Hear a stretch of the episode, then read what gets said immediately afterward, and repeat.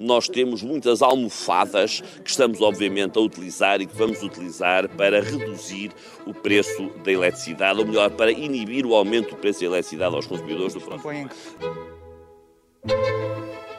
Viva! Está com o Expresso da Manhã. Eu sou o Paulo Baldaia.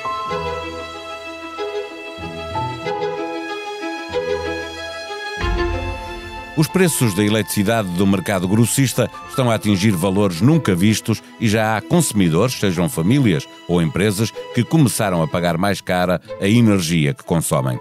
Todos os outros acabarão igualmente por pagar mais. É uma questão de tempo. A pressão ambiental, encarecendo as licenças de CO2, combinada com altos preços do gás natural, fazem antever um período longo com os preços lá em cima, mas o governo anuncia que tem almofadas para manter os preços nos níveis em que se encontram. Veremos como vai ser capaz de o fazer, mas uma das maneiras seria a de utilizar verbas do saco azul, conseguido com as licenças de CO2, para devolver esse dinheiro em nome dos consumidores às empresas que comercializam a eletricidade. Neste episódio, Fala Quem Sabe. Recebemos a visita de Miguel Prado, jornalista do Expresso e especialista nas questões energéticas. O Expresso da Manhã tem o patrocínio do BPI. Soluções de crédito habitação BPI taxa fixa. A mesma prestação durante todo o empréstimo. Banco BPI. Grupo CaixaBank. Viva Miguel, já vamos procurar saber porque é que os preços da eletricidade no mercado grossista estão a bater recordes diários. O que toda a gente quer saber agora é, e nós, consumidores em casa, vamos acabar por pagar estes preços mais altos? Bom dia, e parece-me inevitável que vamos acabar por pagar preços mais altos. Tanto assim é que na indústria, muitos industriais já começaram a sentir algum impacto deste agravamento dos preços e também alguns clientes domésticos, com alguns comercializadores de eletricidade que já decidiram fazer atualizações, já começaram a sentir. E parece-me inevitável que nos próximos meses a larga maioria das famílias também sinta de, algum, de alguma forma estes aumentos. Já vamos perceber como. Eh, vamos então começar por percorrer o caminho eh, desde o ponto de partida até chegarmos ao tal momento em que serão as famílias e as empresas a pagar esses custos. Como tu dizes, já estão a ser, mas de uma forma geral será mais à frente. Eh, como é que se formam os preços no mercado grossista e o que é que está a influenciar esta subida exponencial? Começaria pela segunda parte. O que está a influenciar esta subida é, sobretudo, o disparo do custo do gás natural no mercado internacional. O gás natural está a atingir esta semana valores históricos inéditos um, a nível internacional, em várias bolsas, em várias plataformas, e o custo das licenças de CO2 também está a disparar para máximos históricos. Ora, sempre que é necessário que o sistema elétrico produza com recurso a centrais alimentadas a gás natural, os custos de produção uh, sobem e refletem esses custos internacionais. Por outro lado, uh, é importante para que as pessoas percebam que nem toda a nossa eletricidade vem, evidentemente, de centrais a gás natural. Temos muitas barragens, alguma pouca eólica, energia solar durante o dia e outras fontes de produção. Mas a forma como o mercado está desenhado significa que é a última central a oferecer a energia para cada hora, ou seja, uh, se numa dada hora precisamos de 100 uh, uh, e 80% dessa energia é preenchida por outras fontes, vamos precisar de 20% de, que venha de centrais a gás natural.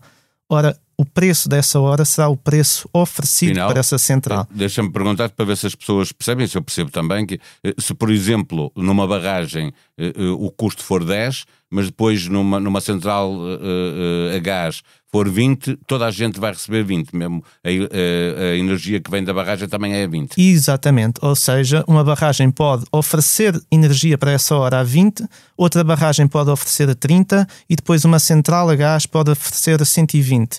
Uh, se essa central a gás entrar na, no cruzamento, na, no casamento da oferta e procura dessa hora, essa hora será remunerada por igual a todos os produtores, incluindo os que ofereceram mais barato.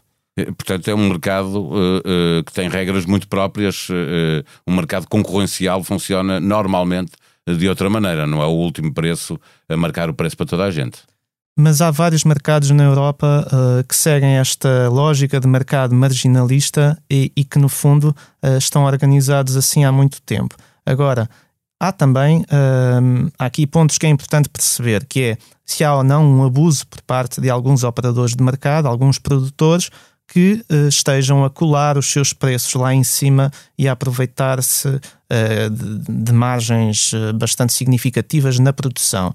Ora, isso é uma matéria que caberá aos reguladores investigar e apurar, e a entidade reguladora em Portugal, a ERS, já está há pelo menos três anos a olhar para esse tema e até agora não, não conseguiu detectar ou não conseguiu pelo menos chegar a conclusões. Eh, vamos lá olhar então para a Europa que estavas a referir, porque nota-se que no sul da Europa o problema é, é, é, mais ou menos idêntico ao que se passa em Portugal, não difere muito, por exemplo, Espanha, Grécia. Espanha é, é, é o nível, obviamente, mas na Grécia, no sul da Europa, mas no centro e norte da Europa, estando com preços bastante mais altos que é normal, ainda assim há uma grande diferença para o sul da Europa. Há efetivamente alguma diferença, embora os, os preços variem diariamente.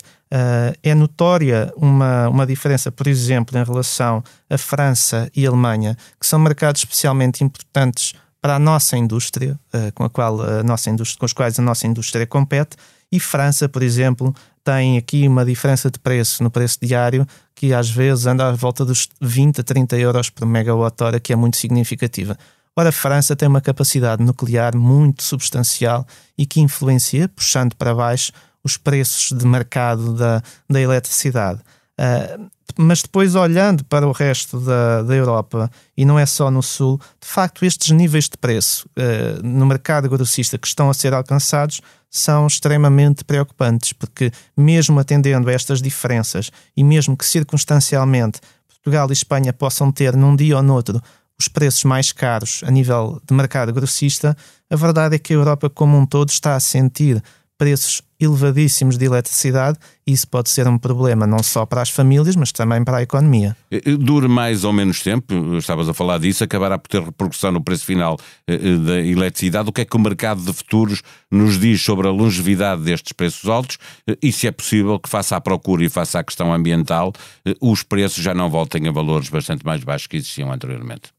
Em relação ao mercado de futuros, uh, perspectivam-se preços acima dos 100 euros por megawatt-hora, que é bastante elevado, atendendo aqui a média histórica do MIBEL anda à volta dos 50, portanto estamos a falar de preços que são o dobro. Esses preços não voltaremos a ter, uh, ou, ou, muito dificilmente? Eu não, não diria isso. Eu acho que é possível que voltemos a ter esses preços quando a situação do gás natural estabilizar ou normalizar, Uh, ainda que o custo das licenças de CO2 possa não baixar, mas. Pois, porque a pressão ambiental é muito grande a pressão... e a procura também vai continuar a aumentar. É? A pressão ambiental é grande, mas o, os, os fundamentos para os preços do gás natural atuais podem desaparecer ou aliviar dentro de algum tempo. Por outro lado, há que ter em conta também que o que dita esta, este recurso uh, especialmente elevado ao gás natural é a fraca capacidade, a fraca produção eólica que temos tido nos últimos dias. Ora, uh, à medida que no outono e inverno houver uma, uma recuperação da produção eólica, é possível e provável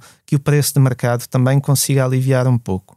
Regressamos ao início da conversa. Eh, quando e de que forma vamos ter de pagar eh, este aumento de custos? Há uma percentagem inferior a 10% eh, que ainda está no mercado regulado, o grosso dos consumidores já está no mercado liberalizado.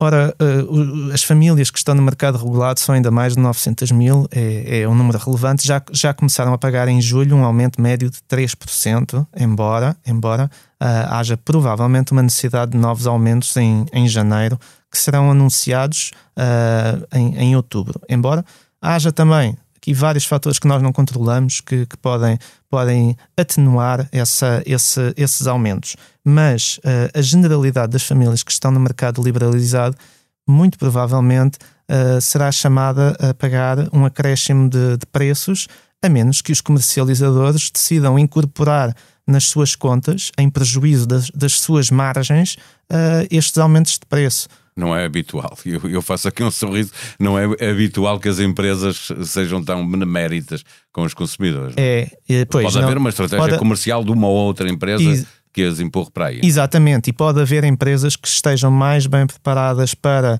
uh, não ter de aumentar uh, custos ou não ter de fazer grandes aumentos e ganhar se, mais cota. Se, é? tiverem, se tiverem feito uma contratação de longo prazo com preços mais simpáticos, ou seja, se uma grande empresa tiver conseguido fazer uma contratação a um ano ou dois de um preço de, digamos, de 70 euros por megawatt-hora, se calhar não tem de cobrar estes 100 ou 120. Olhando para a normalidade da fixação de preços uh, num futuro próximo, uh, quanto é que, que cada família pode vir a ter que pagar mais no próximo ano, em média, e números mais ou menos redondos, obviamente? Fiz umas contas que, que, de facto são, são contas por alto, mas estaríamos a falar aos preços atuais de, de um impacto de 2,2 cêntimos por quilowatt-hora um, no, no, preço, no preço de energia.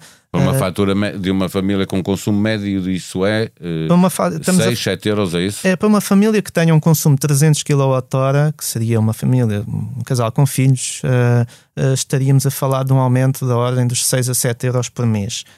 No entanto, se os preços máximos que temos tido agora em recordes durante esta semana. Se confirmassem e continuassem como preço médio do próximo ano, então o impacto para uma família já podia chegar aos 3,9 cêntimos por quilowatt-hora ou muito perto de 12 euros por mês a mais na conta da, da luz. Já é significativo. Para terminarmos a nossa conversa, o, o Ministro do Ambiente, em declarações à SIC, eh, disse que tinha muitas almofadas para impedir que o preço eh, da eletricidade aumentasse. Eh, ele está a falar de quê? Há medidas que o Governo pode tomar uh, para tentar atenuar ou mitigar estes, estes aumentos. Uh, uma delas é canalizar uh, mais dinheiro que é obtido através do, do aumento do custo do CO2 para, uh, a partir do fundo ambiental, uh, canalizá-lo para o setor elétrico. azul que serve para muita coisa no governo, também serve para, pode servir também para uh, mitigar este aumento de custos na eletricidade, é isso? Pode. Uh, isto significará que não tem que ir ao, ao, Orçamento de Estado a buscar dinheiro nenhum, mas ainda assim, uh, ou, pagamos pelo lado do consumidor eh, não diria exatamente como contribuinte, porque não vai ao Orçamento de Estado, mas ou pagamos porque utilizamos dinheiro que poderia servir para outra coisa. O custo será lá sempre, no fim. O custo, o custo existe e acabará por ter de ser eh, suportado pelas, pelas famílias e empresas, a, a menos que haja mudanças substanciais no desenho do mercado que impeçam as elétricas ou que limitem os ganhos das empresas de eletricidade ou os custos de produção de eletricidade mas não havendo intervenção, e este governo já deu sinais de que não quer intervir no desenho desse mercado, não havendo essa intervenção, o custo acabará por ir parar uh, aos consumidores.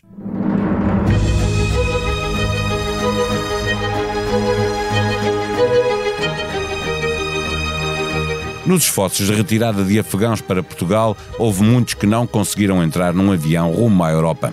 O Expresso recolheu o testemunho de uma jovem afegã que ficou para trás, mas que tem vontade de dar um passo em frente, até porque tem um emprego à espera em Portugal. Para ler em expresso.pt com o sugestivo título Sou afegã e sempre houve medo na minha vida. Ainda relacionado com os afegãos que estão para chegar a Portugal, uma outra história para ler, onde ficam os direitos das mulheres quando se diz a um afegão que só pode trazer para o nosso país uma das esposas. Há quem considere que é um homicídio deixá-las para trás. Também já pode ouvir o segundo episódio de O Dia em que o século começou, um projeto de Ricardo Costa com sonoplastia de João Luís Amorim, o mesmo responsável pelos cuidados técnicos deste episódio do Expresso da Manhã. Voltamos amanhã. Até lá. Bom dia.